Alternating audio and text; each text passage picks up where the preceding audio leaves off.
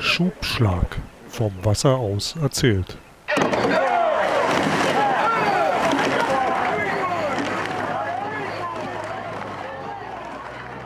Herzlich willkommen zu einer neuen Folge vom Schubschlag, unserem Podcast übers Rudern, zum Rudern und vor allem über Geschichten, die der Rudersport geschrieben hat und Geschichte, die im Rudersport geschrieben wurde.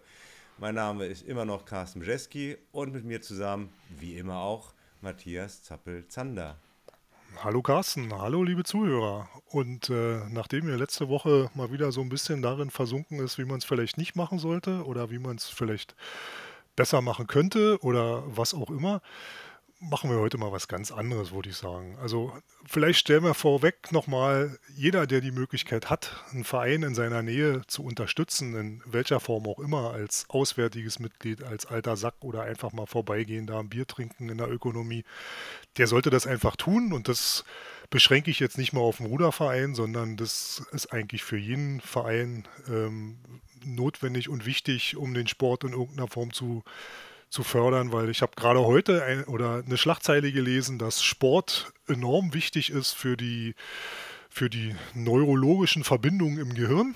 Ähm, leider war der Artikel hinter der Bezahlschranke, deswegen blieb es bei mir bei der so Über. Auch wir beiden, denke ich. Äh, ich weiß nicht, ob ich schlau bin, also müde vielleicht, aber nicht schlau. Ähm, und da machen wir heute mal was ganz anderes, würde ich sagen. Wir gucken einfach mal in die Bücherregale, die wir so haben. Ähm, Rudern ist ja eigentlich ursprünglich ein akademischer Sport, wenn man nicht gerade aus einem ehemaligen Arbeiterverein kommt. Und von daher hat der eine oder andere Akademiker eventuell auch ein Buch im Regal stehen oder er sucht vielleicht mal noch irgendwas, was er gerne mal lesen möchte. Und da gibt es auch über den Rudersport die eine oder andere äh, literarische Sache oder vielleicht auch ähm, historische Sache, die man empfehlen kann oder die man mal lesen sollte. Und da mache ich einfach mal den Anfang. Ich habe vor ein paar Jahren das Buch Das Wunder von Berlin über den Olympiasieger Achter der Amerikaner entdeckt. Und ähm, das ist eins der Bücher, die ich am häufigsten verschenkt habe bisher auch, weil es so ein bisschen den Weg der, des amerikanischen Achters zu den Olympischen Spielen und äh, dann auch zur Goldmedaille zeigt und wunderbar beschrieben ist und auch wunderbar zeigt, wie man sich teilweise quälen muss im Achter. Für mich war es damals besonders interessant, eben zu lesen, wie das akademische System im Rudersport bei den Amerikanern funktioniert. Das kennst du, Carsten, natürlich aus erster Hand und eigenem Erleben. Aber es ist ein wirklich sehr lesenswertes Buch, auch über die Zeit, wobei ich fand das eine oder andere dann ein bisschen zu plakativ, wenn es denn so gegen die, gegen die Nazis und Schwarz-Weiß und so weiter ging, weil ganz so war es denn wahrscheinlich doch nicht. Ich habe mal von einer Umfrage unter Olympiateilnehmern von 1936 aus Deutschland gehört, die im Jahre 1987 gemacht wurde. Da kam raus, dass ein Großteil ähm, total begeistert nach wie vor war von, von der Vorbereitung mit allem drum und dran und von den Spielen und überhaupt, was denen da möglich gemacht wurde. Ähm, das wollte man damals jetzt nicht unbedingt so hören, weder in Ost noch in West. Aber das ist ein anderes Thema und ich glaube, über die Vorbereitung und überhaupt um die, über die Olympischen Spiele 36 werden wir mal ein andermal noch reden. Aber dieses Buch ist wirklich lesenswert, weil man sich teilweise wirklich selbst in dem Achter sitzend findet und ähm, sich daran erinnert, wie es ist, wenn man da drin sitzt, wie man ein Boot vorwärts treibt, wie die Geräusche sind, wie die Quälerei gegen andere ist, wie das Training ist, wie wenig das doch manchmal auch Spaß macht, bei schlechtem Wetter und äh, rauer See dann irgendwo unterwegs zu sein. Also das ist auf jeden Fall eine Leseempfehlung und äh, wer das denn mal äh, zufällig in die Hand bekommt, äh, ich habe sogar gehört, es soll verfilmt werden. Angeblich sucht, sucht George Clooney in London Ruderer, um diesen Roman zu verfilmen. Da bin ich mal sehr gespannt. Ähm, ich kenne bisher nur Nicolas Cage schlecht rudernd im Einer in irgendeinem Film. Stimmt. ja, es gab früher, es gab früher auch immer diese, die, die Serie habe ich gerne gesehen, Spencer. Weiß nicht, ob du die noch kennst. Das war so eine. So ich kenne nur Hallo Spencer. Ja, ja, nee, genau, der konnte nicht rudern. Das, das, war, so, das war so ein Privatdetektiv, der in Boston äh, nämlich wohnte und äh, der immer morgens früh seine Runden auf dem Charles River gezogen hat und das konnte man auch in der ah, Serie ja. sehen. Ähm, was natürlich bei dem, bei dem Buch, was du gerade beschreibst, natürlich auch nochmal extrem wichtig ist, denn ich bin ja auch Wikinger, also auch Mitglied in der Rudergesellschaft Viking Berlin. Über, na, unterstützt die Vereine. Ich mache das dreifach. Ich bin Mitglied in drei Vereinen. Ähm, ich tue da also mein Bestes. Und äh, der deutsche Achter, der 36 äh, gegen die Amerikaner gestartet ist, war, kommt ja von der Rudergesellschaft Viking. Das war im Grunde genommen so ein bisschen der 36er Achter ist das, was ähm, im Berliner Ruderclub der, der Olympiasieg in Tokio gewesen ist, im, äh, im, im Vierer mit Steuermann. Also sozusagen das, das große, große historische Ereignis im Vereinsachter. Da haben wir auch beim letzten Mal schon mal drüber gesprochen, wie wichtig dann doch äh, Siege in reinen Vereinsmannschaften sind für Traditions- äh, oder ja, für Traditionsvereine. Und äh, für, die, für die RG Viking ist das äh, doch immer noch ein extrem wichtiges ähm, Ereignis gewesen.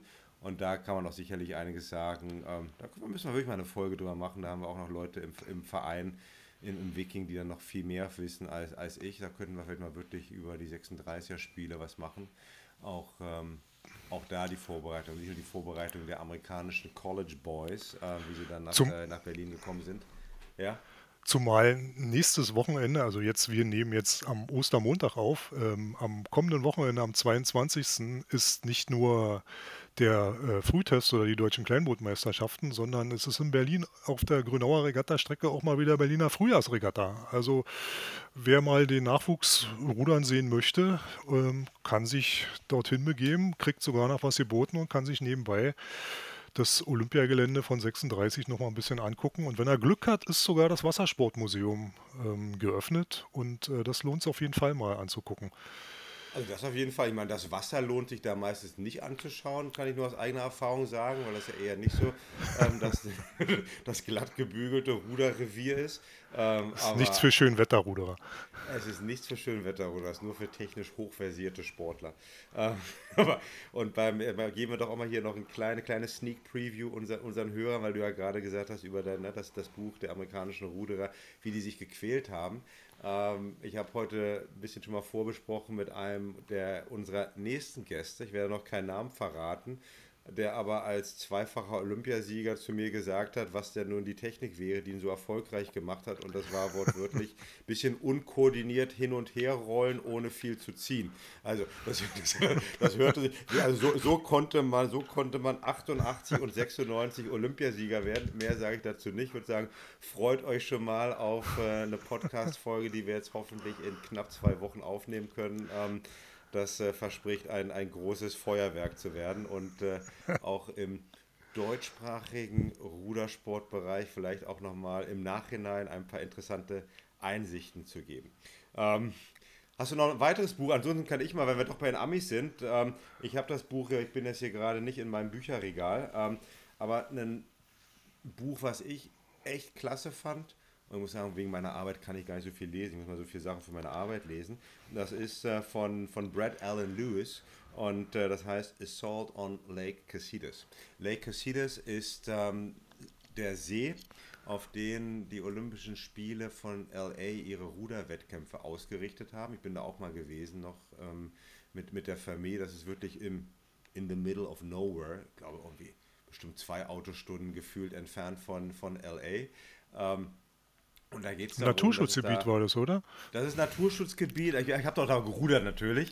Ähm, ähm, da war das, ach, ja, irgendwie Anfang der 2000er Jahre.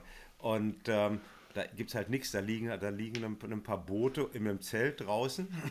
und sie müssen ja für die Spiele 84 dann, glaube ich, einfach die, eine Tribüne aufgerichtet haben. Sie, ha ich weiß nicht. Sie, haben eine Stahl, sie haben eine Stahlrohrtribüne dahingestellt, die sie dann in 0, nichts wieder abgebaut haben, weil es ja die ersten privatwirtschaftlich äh, organisierten Spiele waren. Genau. Und äh, die haben das dann, die haben ja auch Gewinn gemacht. Das sind ja die einzelnen Olympischen Spiele, die wirklich Gewinn gemacht haben. Also das, sonst macht das IOC eigentlich immer Gewinn, aber der Veranstalter, also Montreal, ist daran fast pleite gegangen. Äh, und äh, die haben wirklich Gewinn gemacht und da war dann eben so, okay, Naturschutzgebiet, wir bauen hier eine Stahlrohrtribüne, hier rudert sowieso nachher nie wieder einer eine Regatta, dann bauen wir die wieder ab. Ja, und es ist halt wirklich, das ist ein also super interessantes Revier. Das Buch geht da darüber, dass da irgendwie, ich weiß gar nicht mehr wie viel, drei oder vier Einerfahrer ähm, die irgendwie in den Jahren davor auch schon extrem gut gewesen sind. Also typisch, es gibt dann irgendwie den, den ein oder zwei, die schon ein bisschen älter sind, für die die Olympischen Spiele 84 nochmal der letzte Höhepunkt der Karriere sein sollen. Ähm, dann dann gibt es den, den, den Neukommen, ne, den Newcomer, der irgendwie versucht, erst noch darauf zu springen. Ähm, es gibt Leute, die dann irgendwie wegen Olympia-Boykott 1980 den olympischen Traum nicht erleben durften, die aber dann nochmal 84 rein wollten. Und das beschreibt echt klasse, wie dann, wie die sich im Einer gegenseitig einen ausgematcht haben. Und du weißt natürlich viel mehr vom, vom Einerrudern, aber du weißt ganz genau, wie viel Psychologie da auch im Spiel ist. ähm, in, in, einer, in einer Rennen, wenn man da auch ständig miteinander trainiert, sich versucht, äh, lege ich nur all meine Karten offen oder, oder pokere ich auch ein bisschen. Und ich fand das ein, ein, ein super Buch, halt auch so typisch amerikanisch, ein bisschen Einblicke geben, auch in die, in die Psyche, in die verschiedenen, auch unterschiedlichen Charaktere. Ähm, absolut lesenswert. Ähm, ich kann gleich mal raussuchen, ob es das vielleicht auch auf Deutsch gibt. Bestimmt. Ähm, aber wie gesagt, Assault on, uh, on, on Lake Casitas. Ähm, absolut spannende Geschichte ähm, für Leute, die man Ortis Ruderbuch verschenken wollen, nachdem sie dann halt äh, das äh, Buch von den US College Boys für 36 verschenkt haben. Das ist ja, also mal gucken. Also mein Englisch, ja, ich sag mal so, ich würde mich bemühen, aber äh, mal gucken. Also er, hat sich, er hat sich bemüht. stets bemüht, hat meine Russischlehrerin auch immer gesagt. Äh, sie hat gesagt, wenn sie mich in die mündliche Prüfung nimmt, blamiert sie sich bis auf die Knochen und dann hat sie sie lassen. Ähm, aber wir wollten ja nicht über Russisch reden. Ähm, nee. Ich habe noch, ich hab noch ein anderes. Also, wenn wir schon so weit zurückreisen und wenn wir schon bei Olympischen Spielen äh, sind, es gibt vom Sportbund Pfalz ähm, ich glaube, leider ist es nicht mehr bei denen erhältlich, dass die Auflage ausverkauft ist. Es gibt ein, ein Buch, das heißt Ausgerechnet ich, der Ruderer Hans Gelbert aus Ludwigshafen und die Olympischen Spiele 1932. Ähm, der Hans Gelbert war der Ersatzmann für den, für den Achter der 32 nach Los Angeles, weil wir eben bei Los Angeles gerade waren, äh, zu den ersten ja. Olympischen Spielen dorthin gefahren ist. Und äh, der hat ein bisschen Tagebuch geführt, der hat äh, fotografiert, der hat ähm, die Reise beschrieben. Ähm, und das Interessante ist, ähm, weil wir bei den Olympischen Spielen 36 waren, das waren die ersten Olympischen Spiele, die auf sechs Bahnen ausgefahren worden sind. In Los Angeles gab es zum Beispiel nur vier Bahnen und bei den Olympischen Spielen vorher wurden die Rennen im Prinzip alle im Henley-System ausgefahren, also zwei gegeneinander, der Sieger kam weiter und äh, der, die anderen waren ausgeschieden. Und äh, das Spannende ist, das ist natürlich in der Zeit der Weltwirtschaftskrise, da war es nun nochmal besonders teuer, da, da hinzufahren.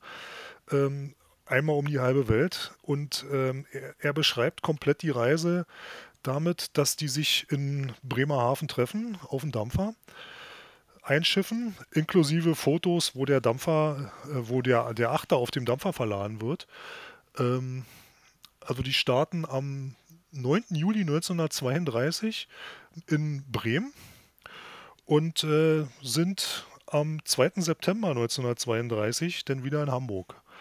Und äh, sie sind, sie, sie fahren dann mit dem Dampfer Europa erstmal nach England. In England sammeln sie Boots Bötzelin, den Doppelzweier ein, der da noch gerade in der, an der Handyregatta teilgenommen hat und die auch noch gewonnen hat.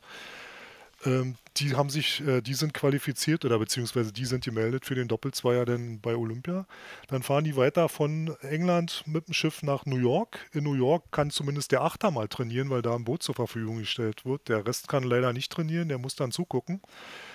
Die werden natürlich da zwischendrin immer empfangen. In New York werden sie empfangen. Dann fahren die mit dem Zug einmal quer durch, das, durch die gesamten USA mit immer wieder anhalten irgendwo und empfangen und, und was weiß ich noch alles, um dann irgendwann in Los Angeles äh, anzukommen und zwar am 21. Juli, nachdem sie also, also am 9. Juli losgefahren sind, also kommen sie am 21. Juli in Los Angeles an, wo sie dann endlich an den Olympischen Spielen teilnehmen können. Äh, es sind jede Menge Bilder in diesem Buch, ähm, die von den Olympischen Spielen da zeugen, von den, von den von den Mannschaften, vom, vom Rennen, von dem, von dem Einmarsch mit allem drum und dran. Ähm, es ist das Reiseprogramm drin und also für mich ein besonderes Highlight ist, es gibt ein Gruppenbild aller bei Olympia startenden Rudermannschaften, die da zusammen auf mehreren Bänken denn eben stehen. Und das ist einfach ein, ein wunderschönes altes Bild, so heute würde man sagen, sowas wird gar nicht mehr gebaut. Äh, das, das ist, also schon alleine für dieses Bild lohnt es sich, dieses Buch mal äh, zu, le zu lesen oder in die Hand zu nehmen. Und äh, dann beschreibt er eben die Rennen. Haben die, wie haben die sich denn dann fit gehalten? Ich meine, heutzutage gehen Leute in die UWV. Ja? was, was naja, die haben. UWV im Zug von der Ostküste zur Westküste da. Ja, ja, also, also auch auf der Titanic äh, gab es einen Fitnessraum und in dem Fitnessraum gab es sogar ein Rudergerät. Ähm, okay. Also ich habe da mal ein Bild gesehen, äh, ich fand das faszinierend, aber das war eben so ein bisschen Rollsitz, dann so zwei so eine Stöcke und dann haben die da über Federzucht dann da irgendwie das simuliert. Die haben ja. natürlich äh, da irgendwie sich versucht zu beschäftigen auf dem, auf dem Schiff und ein, also Ausdauereinheiten war natürlich schwer, aber so mal ein paar Runden ums Schiff konnten sie schon rennen, das war ja nun auch nicht so klein. Also die haben da versucht, irgendwie was zu machen. Also das war natürlich, das hatte mit, mit Training, so wie wir das kennen, äh, nicht so viel zu tun. Und dann kamen die da an und äh, sind dann aufs Wasser und haben da dann auch wieder ein paar Sachen gemacht. Die haben ja nun wieder noch ganz anders trainiert als das, was wir kannten. Ja, äh, genau, ja. Aber also es ist faszinierend, dieses, dieses, diese Bilder sich anzugucken, diese, die, die, diese, diese Zeilen zu lesen, die äh, der da schreibt mit seinen Beobachtungen äh, für, für uns beiden als äh, Club-Heinis ist natürlich denn auch, da ist ein, ein, Titelbild der Berliner Club-Nachrichten denn abgebildet, weil ähm, der Doppelzweier, der gewinnt Silber und äh, ich glaube im Vierer Vierer ohne, ich glaube der Vierer ohne war es, die äh, wären Olympiasieger, jetzt müsste ich hier selber nochmal blättern, äh, und die wären natürlich dann riesengroß erst in Bremen empfangen und dann in Hamburg nochmal empfangen und dann werden sie auch in Berlin nochmal empfangen. Und von, dem, von den Berliner Clubnachrichten ist dann da eben das äh, Titelbild dann abgebildet. Und äh, also das, das ist für jemanden, der sich so ein bisschen für Historie interessiert und, und, und so gerne so mal alte Bilder sich anguckt, ist das wirklich ein, äh, ein Traum. Vierer, Vierer Mitsteuermann war es, sehe ich gerade. Vierer Mitsteuermann haben sie gewonnen. Also nochmal, Titel, Titel und hier, wir machen hier so eine kleine Werbesendung. Also der Titel ist ausgerechnet ich. Ja. Äh, ausgerechnet ich, der Ruderer Hans Gelbert aus Ludwigshafen und die Olympischen Spiele 1932. Und äh, das war zu beziehen über den Sportbund Pfalz. Vielleicht, äh, wer Interesse hat, einfach an den Sportbund Pfalz wenden und sagen, also unbedingt nochmal auflegen. Ähm, man kann nicht genug Werbung dafür machen. Es es, es ist ein beeindruckendes, ein beeindruckendes Buch und es sollte für, für Leute, die sich für den, für den Rudersport ein bisschen interessieren und für die Historie, äh, sollte das eigentlich jeder haben. Es hat auch nicht die Welt gekostet. Ich glaube, es hat 15 Euro oder so mal gekostet. Und wenn man dann schon mal dabei ist, ähm, dann kann man sich ähm, im gleichen Verlag erschienen mit, mit, Zuckerbrot und, mit Zuckerbrot und Peitsche. Erinnerung an den Rudertrainer Fritz Gwinner. Und äh, da, ah. merkt der, da merkt der äh, Berliner Ruderclub-Affine dann natürlich auch gleich wieder auf. Ähm, der Herr Gewinner war ein Erfolgstrainer. Ein er Erfolgstrainer bei uns. Äh, genau, den, ein, ein, Erfolgstrainer erst in Mannheim und äh, er hat 1936 dann ähm, auch eine Mannschaft trainiert, bei Olympia ähm, und hat die da auch ähm, zum Olympiasieg gebracht. Also ähm, welches Boot war das? Welche Mannschaft war das? Das, das war, glaube ich, auch, das war, glaube ich, auch ein Vierer. Auch ein Vierer mit. Der Berliner Ruderclub hat ja damals so ein bisschen den, die, die Technik das verpasst, ähm, die Umstellung der Technik und war dann eben 36 nicht so erfolgreich. Aber ähm, der Herr Gewinner war dann dabei. Das, der ist in Renn, eine Renngemeinschaft Ludwigshafener RV. Ja, Ludwigshafener RV 36 Olympiasieg. Ja, Vierer mit muss das gewesen sein. Das finde ich jetzt hier, na, ich glaube Vierer mit. Also vom Bild her, was ich hier gerade finde, Vierer mit. Aber in diesem Buch ist zum Beispiel auch die Geschichte des Dollensystems so ein bisschen abgebildet. Oh, also da kann man sich ja. darüber informieren, von der Kastendolle zur Drehdolle. Ähm, das ist da genau erklärt. Es ist übrigens auch ein schönes Bild ähm, vom ähm, Wintertraining 36, 37 im Ruderbecken des Berliner Ruderclubs. da ist, da ist Fritz, Fritz Gwinner dann zu sehen, wie er denn im Berliner Ruderclub dann aktiv ist.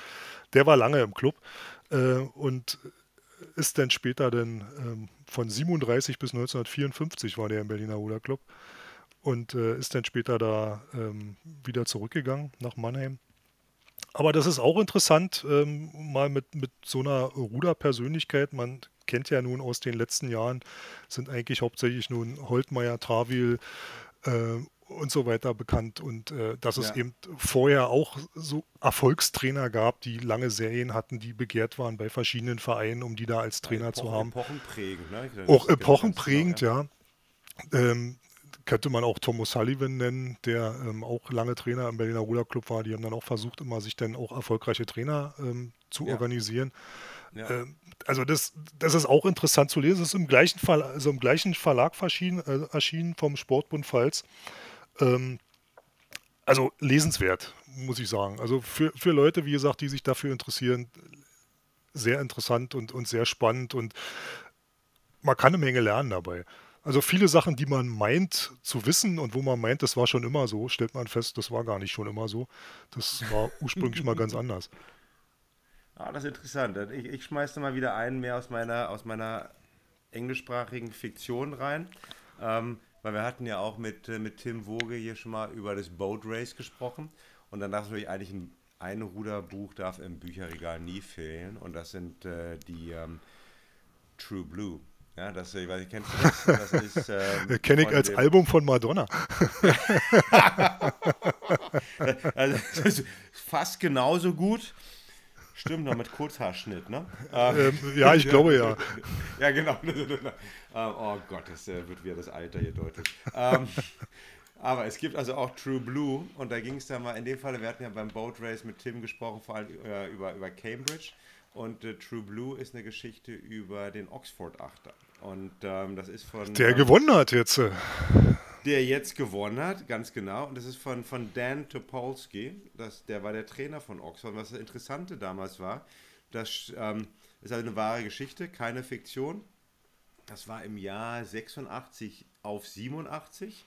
Ähm, da fing das also auch schon so an, dass ähm, immer wieder ausländische Studenten halt auch nach Oxford oder auch Cambridge kamen um dann natürlich einfach nur ihre akademischen Meriten zu, zu, zu verbessern, aber auch um äh, ähm, bei diesem Boat Race mitzumachen.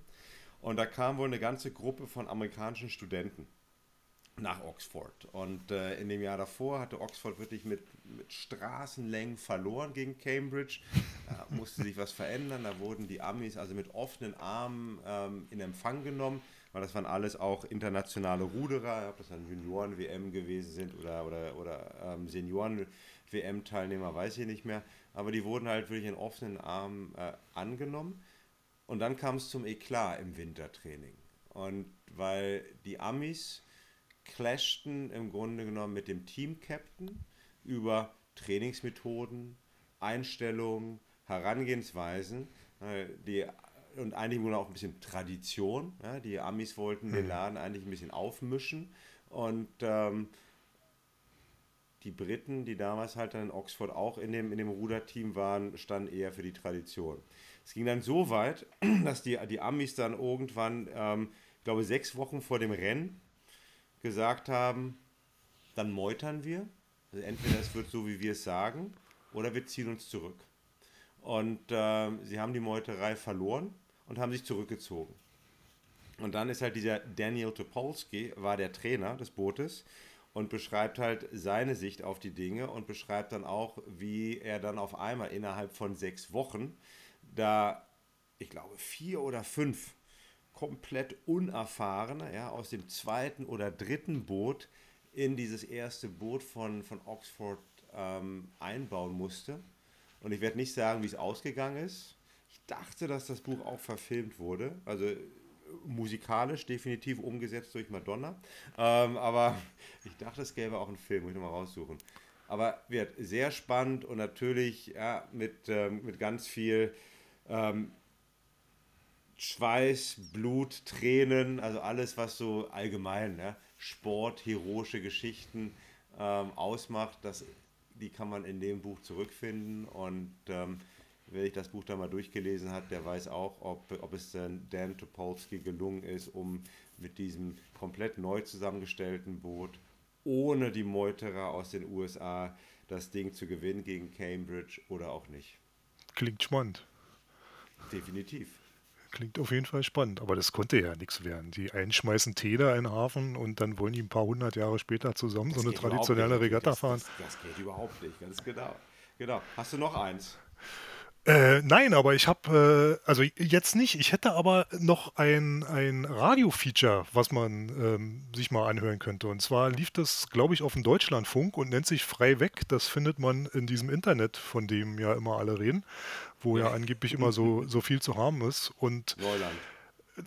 das, das ist für viele auch Neuland, ja. Ähm, also wie gesagt, das Radio-Feature heißt Frei weg, ist meiner Meinung nach vom Deutschlandfunk, also auf jeden Fall irgendwas öffentlich-rechtliches und beschäftigt sich eigentlich mit ähm, Wanderrudern, überhaupt die Faszination Rudersport und hat sehr, sehr schöne O-Töne. Äh, es ist mir von, ist mir von einem ähm, Freund empfohlen worden. Herzliche Grüße gehen nach Großklinike. Ähm, ich habe es an mehrere Ruderer weitergeleitet, die sich alle untereinander nicht kennen, teilweise reine Wanderruderer, ähm, die alle ankamen und meinten, ja, so eine Typen wie da in dem gibt es in jedem Verein. Ähm, die fanden das alle faszinierend, ähm, einfach äh, zu hören, was da so losgeht. Unter anderem fahren die dann auch, also Live-Übertragung von quer durch Berlin aus dem Boot. Ähm, kann man sich einfach mal anhören. Das, äh, also jeder, der, glaube ich, mal gerudert hat oder in so einem Verein mal ein bisschen unterwegs war, der, der erkennt sich da wieder oder erkennt einen, wo er meint, der könnte auch bei mir im Verein sein. Äh, das ist wirklich sehr unterhaltsam und äh, macht einfach Spaß zu hören. Geht auch nur nicht mal eine Stunde. Kann man sich also einfach mal anhören. Das äh, ist vielleicht auch gehaltvoller als das, was wir hier manchmal so von uns geben. Also, nein, nein, also bitte, das kann nicht sein. Ähm, dann über, über gehaltvoll, dann schmeiße ich hier nochmal noch mal zwei Bücher rein, die ich hier gerade raussuche, weil ich auch gelesen habe. Und dann bringe ich nochmal ein bisschen sozusagen diese, dieses ähm, oranje Gefühl rein, ähm, weil das sind nämlich zwei niederländische Bücher auch zum, zum Rudern. Ähm, ein drittes ist ein Film und da geht es eigentlich über den, äh, den, den perfekten Schlag, aber das lasse ich jetzt mal weg. Ähm, eins ist, das heißt, glaube ich, auf dem Wasser. Ja, op het water, on the water, relativ einfach zu übersetzen. Und ähm, das ist keine wahre Geschichte, soweit ich mich erinnern kann. Das ist Fiktion, aber auch super spannend. Dann geht es nämlich um, äh, auch wieder, auch hier sind wir wieder, irgendwie ist das gerade unser, unser Jahrzehnt hier, die, die 30er Jahre des letzten Jahrhunderts. Es geht da um ähm, ähm, einen Zweier ohne, der in Amsterdam rudert und auch im Jahr 1939 dann von irgendeinem mysteriösen deutschen Rudertrainer betreut wird. Ähm, der eine ist Jude, der andere ist ähm, nicht Jude. Und dann geht diese Geschichte halt weiter, wie es dann auch nach dem, nach dem Zweiten Weltkrieg weitergeht. Also es, ähm, das ist äh, ja, auf, auf dem Wasser. Fand ich auch relativ, war ein, war ein kleines Buch, kurzes Buch, einfach zu lesen. Ähm, und das ist geschrieben von ähm, Van den Brink. Ähm, ja, von H.M. Van den Brink. Ähm, kann man sich auch mal zulegen. Und dann ist noch ein anderes Buch, was ich auch noch empfehlen kann. Ähm, aber da erzählst du mal ganz kurz noch was. Ähm, dann kann ich es mich raussuchen. Also ich habe das hier auch noch liegen irgendwo. Ich soll ganz kurz was erzählen, als ob ich spontan Ja, sein könnte. nee, auf dem Wasser, ich glaube, ich glaube, das kenne ich sogar. Kann es sein, dass da vor den Kapiteln immer so ein paar, ähm, so ein paar Ruderweisheiten stehen? So Ja, äh, kleine, ja. kleine Sprüche? Ja, ja, das ist Ja. ähm, mir auch schon empfohlen worden. Das gibt es leider nur antiquarisch. Ähm, und für. Das ist gar nicht so doch, alt. Nee, nee, das, aber es, du, also ich glaube, wenn es das ist, wo, Okay. du, du kriegst es, also du kriegst es antiquarisch, aber es kostet dann halt auch ein bisschen was. Also Ja, das ist okay. mir auch, das ist mir auch von einem, äh, wieder Grüße nach Großklinike, ähm, ist mir von dem auch nahegelegt worden, aber es ist wirklich, ähm, also ich glaube unter 15, 20 Euro habe ich das gar nicht gesehen und dann auch nur vereinzelte Exemplare. Also es ist wieder mal so wie, wie so häufig, wenn es nicht gleich ein Bestseller ist, ähm, dann kriegt man es auch erstmal schwer, wenn die Auflage erstmal weg ist, weil die, die es haben, die behalten es, weil sie es gut finden und äh, leider wird es nicht mehr aufgelegt. Okay, dann habe ich dann noch, äh, ich, ich schaue gerade, also was echt ein super, das ist eigentlich das letzte Ruderbuch, was ich auch gelesen habe. Ähm, das ist leider, ich schaue hier gerade doch nur auf Niederländisch erhältlich bisher. Ähm, das ist nämlich von ähm, Dann Diederik- übersetze. Ja, ich übersetze. Das heißt von, von, von, von Diederik de Borde. Ähm, Fluisterend Goud. Und das ist ja flüsternd Gold.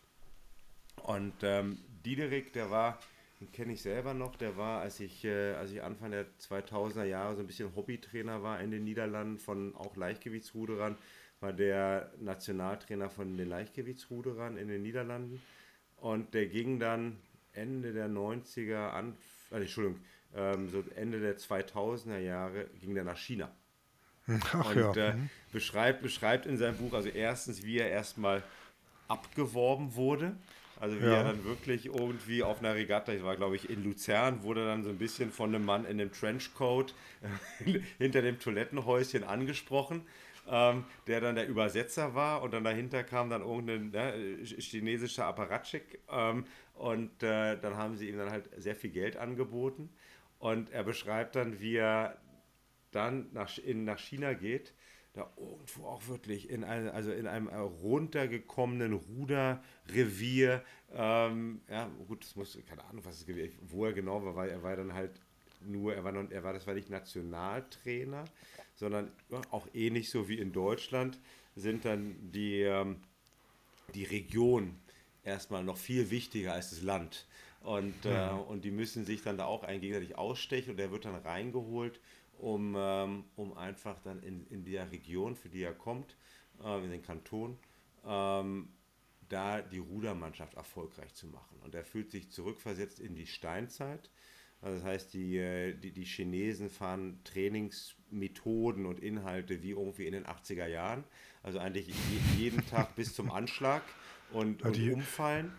Die haben das Ruderlehrbuch aus der DDR wahrscheinlich. Ähm, ich, genau, weiß gar nicht mehr, genau. ich weiß gar nicht mehr, wie der hieß, aber das war ja auch so ein Bestseller. Äh, das werden die da verinnerlicht haben. Und, äh, und dann erzählt halt dann wirklich, ne, wie er dann auch, äh, wie er behandelt wird, was ähm, immer die Übersetzungsprobleme, auch die, die, der komplette Kulturclash natürlich, ähm, der, der da stattgefunden hat. Und, und auch, warum er letztendlich dann wieder zurückgegangen ist. Das fand ich echt, also auch sehr, das ist wirklich ein, ein sehr informatives, auch, auch echt gut geschriebenes, ähm, schnell und einfach lesbares Buch. Gut, man muss halt dann leider Gottes Niederländisch lesen, aber wenn es genug, wenn es da mal genug Anfragen gibt, vielleicht gibt es irgendwann auch mal eine deutsche Übersetzung. Ähm, ja, denn also ich frage jetzt bei dir an, du kannst ja Niederländisch, dann äh, mach genau. mal bitte ein, eine mal Übersetzung. Sprechen dann auf Deutsch, genau. Genau, genau. Das wäre doch mal was. Hörbuch, äh, ein Ruderbuch. Genau, aber da haben wir. Hast du noch, ansonsten mal zum, zum Abschluss dann von der, von der kurzen Buchfolge heute. Hast du dir selber, oder gibt es für dich irgendein Ruderlehrbuch, von dem du sagen würdest, das habe ich mir selber mal angeschaut oder das würde ich weiterempfehlen? Ich meine, es gibt ja so ein, so ein paar Koryphäen, ne, ob das jetzt nun einer der ehemaligen oder sozusagen einer der ersten Leichtgewichts- Nationaltrainer Wolfgang Fritsch gewesen ist. Ähm, wir haben ja auch den Herrn Nolte, der in, in Kanada ähm, schon seit Jahrzehnten unterwegs ist, der versucht hat, das irgendwie wissenschaftlich anzugehen. Ich nehme an, in der, ähm, in der, im Osten wird es auch genug Bücher gegeben haben, die sich vielleicht ja, es gab, es, haben. Es, es, gab ein, es gab ein Standardbuch, ähm, das, ähm, ich weiß jetzt nicht mehr genau, wie das hieß, aber das war so ein, das war auch so ein ähm, ich will nicht sagen Professor, aber der, da gab es ein Buch, also Ruderlehre, ich weiß nicht mehr, den Titel habe ich nicht mehr, aber das war so ein Standardbuch, das gab es, ja, da habe ich auch mal drin geblättert. Aber da habe ich mich nicht festgelesen, weil ich hatte ja äh, genügend Trainer, die genau, haben das alle, die haben, ja. die haben das alle mal gelernt und die alle mal studiert und äh, die wussten das auch. Und das äh, waren ja nicht nur die Trainer. Ich hatte ja, also meine Eltern haben ja auch gerudert, die wussten ja auch, wie es geht. Also ein Standardspruch meiner Mutter war immer von ihrer Trainerin, Training muss immer härter sein als der Wettkampf. Das hat der eine oder andere Trainer auch umgesetzt. Also ähm, vielleicht kommen wir irgendwann Training, mal zu den ja. Vielleicht kommen wir irgendwann mal zu der härtesten Trainingseinheit, die wir jemals gefahren sind. Da kann ich ja dann auch mal Geschichten erzählen. Also, die waren da sehr einfallsreich. Okay, okay. Von daher habe ich also mal in der Hand gehabt, aber nicht wirklich drin gelesen. Also da kann ich nichts zu sagen. Das ist, das ist übrigens, dass wir zurückgekommen sind. Alles, alles kommt natürlich zurück, äh, wenn man lang genug dabei ist. Äh, denn ich weiß, dass der, der niederländische Doppelvierer, der Gold in Tokio gewonnen hat im letzten Jahr, dass die, also jetzt nicht nur dem Leitsatz hartes Training, leichte Rennen, sondern dass da auch wirklich viele Trainingseinheiten gefahren wurden, wo die Ruderer am Anfang des Trainings nicht wussten, was passieren wird. Und, ähm, und, und, dann halt sozusagen, okay, klar, heute steht auf dem Programm dreimal 2000 Meter und letztendlich war dann nach den dreimal 2000 Meter kam nochmal zwei. Also es wurde immer ein, ein Überraschungselement eingebaut, wodurch dann die Einheit nochmal härter wurde. Ähm, genau, um dann scheinbar vielleicht mehrere härteste Einheiten des Lebens zu rudern. Was kennst du aber auch wahrscheinlich. Naja, nee, nein. Also, nee, wir wussten dann schon, was auf dem Plan steht und das haben wir auch gemacht, obwohl ich so den, den einen oder anderen Trainer dann hatte, wo man dann gesagt hat, müssen wir jetzt wirklich noch bis zur Boje fahren. Ja, na, was wir haben, haben wir. Und dann sind wir noch ein Stück weiter als die Boje gefahren, weil er das dann gerne wollte. Ähm, ich, das, es gab mal auch Trainer, die dann mal Experimente gemacht haben. Also wir haben in Potsdam mal einen Triathlon gemacht, da war ich noch Junior. Ähm, das bestand aus einer, ich glaube, siebeneinhalb Kilometer Langstreckenregatta, ähm, dann 40 Kilometer Rad und dann nochmal zwölf Kilometer Laufen. Schön, äh, ja.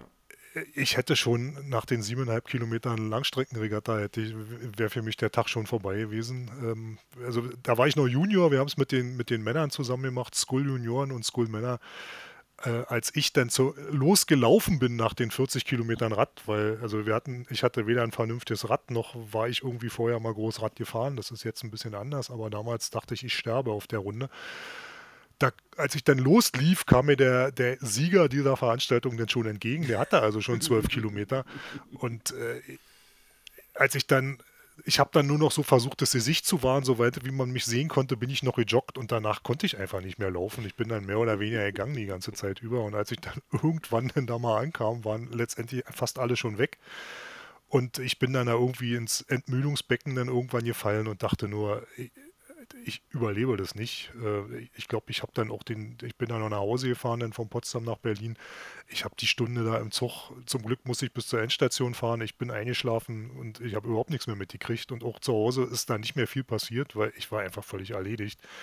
Aber ja, heute lacht man drüber. Damals dachte ich, ich sterbe. Aber so kreativ waren dann so manche Trainer, die sich dann so Sachen einfallen lassen haben. Äh, da wurden dann auch mal Tests gemacht mit mit Rundgewichten, wo man sich auf eine Bank gestellt hat und dann musste man die Rundgewichte dann so in Kniebeuge dann immer bis in Brusthöhe ziehen, weil hat man mal einen neuen Test entwickelt, da sind dann Leute auch mal umgefallen von dieser Bank, weil sie dann irgendwann das Gleichgewicht nicht mehr halten konnten, weil es sollten sie halt äh, sechs Minuten machen mit 30er Frequenz und dann nochmal eine Minute frei. Es, also der Kreativ, Kreativität einiger Trainer waren da keine Grenzen waren gesetzt. keine Grenzen gesetzt, ja. Äh, als ich, äh, als ich dann gesagt habe, wer auch immer sich diesen Test einfallen lassen hat, der gehört eigentlich verprügelt, hat mein Vater gesagt, na dann fangen wir an. Ähm, ich, ich fand es nicht lustig, aber er hat sich köstlich darüber amüsiert, weil das irgendwie auf selben Mist mitgewachsen war. Ja. Es, es, äh, also da gab es tolle Sachen, die man, also heute könnte man drüber lachen, aber damals hat man die nicht gerne gemacht. Nee, das kenne ich auch, das kenne ich auch. Aber da an unsere Zeit heute Grenzen kommen, würde ja. ich sagen, runden wir ab. Ähm, ich hoffe, dass das für alle Zuhörer und Zuhörerinnen doch mal informativ war. Ich würde sagen, ne, die, äh, die nächste Weihnachtswunschliste ist jetzt schon mal gefüllt. Wir haben, wir haben ein paar Büchertipps gegeben. Und wer nicht bis Weihnachten warten sollte, vielleicht schon mal vorher bestellen, weil einige dieser, dieser Bücher ja doch auch ein bisschen Vorlauf nötig haben, um sie noch ähm, zu bekommen. Ja, und Papier ist knapp nach, im Moment. Papier ist sowieso knapp, aber man muss da vielleicht auch mal nach Rheinland-Pfalz schreiben. Man müsste mal hier den einen dieser, äh, dieser Podcast-Sprecher mal ansprechen, ob der irgendwelche Sachen auf Niederländisch ins Deutsche übersetzen möchte. Ähm, aber ich denke, eine schöne runde Geschichte und würde mich erstmal bedanken fürs Zuhören. Ähm, wir sind in zwei Wochen wieder da. Und dann sehr, sehr wahrscheinlich mit dem doch schon leicht angekündigten Ehrengast. Ja? Es wird spannend. Ich kann nur sagen, aufpassen, wann die nächste Folge erscheint und dann definitiv reinhören, denn ähm, es wird was ganz Großartiges. Vielen Dank und bis zum nächsten Mal. Bis zum nächsten Mal. Vielen Dank fürs Zuhören und vielleicht hat der eine oder andere Lust, ja am 22. Ähm, in Grünau auf der Regattastrecke zu sein. Ich gucke mal, ob ich mich dahin verirre, während du dich ja bei der Kleinbootmeisterschaft aufteilst. Und bis dahin, bis zum nächsten Mal mit unserem Gast denn und wir hören uns.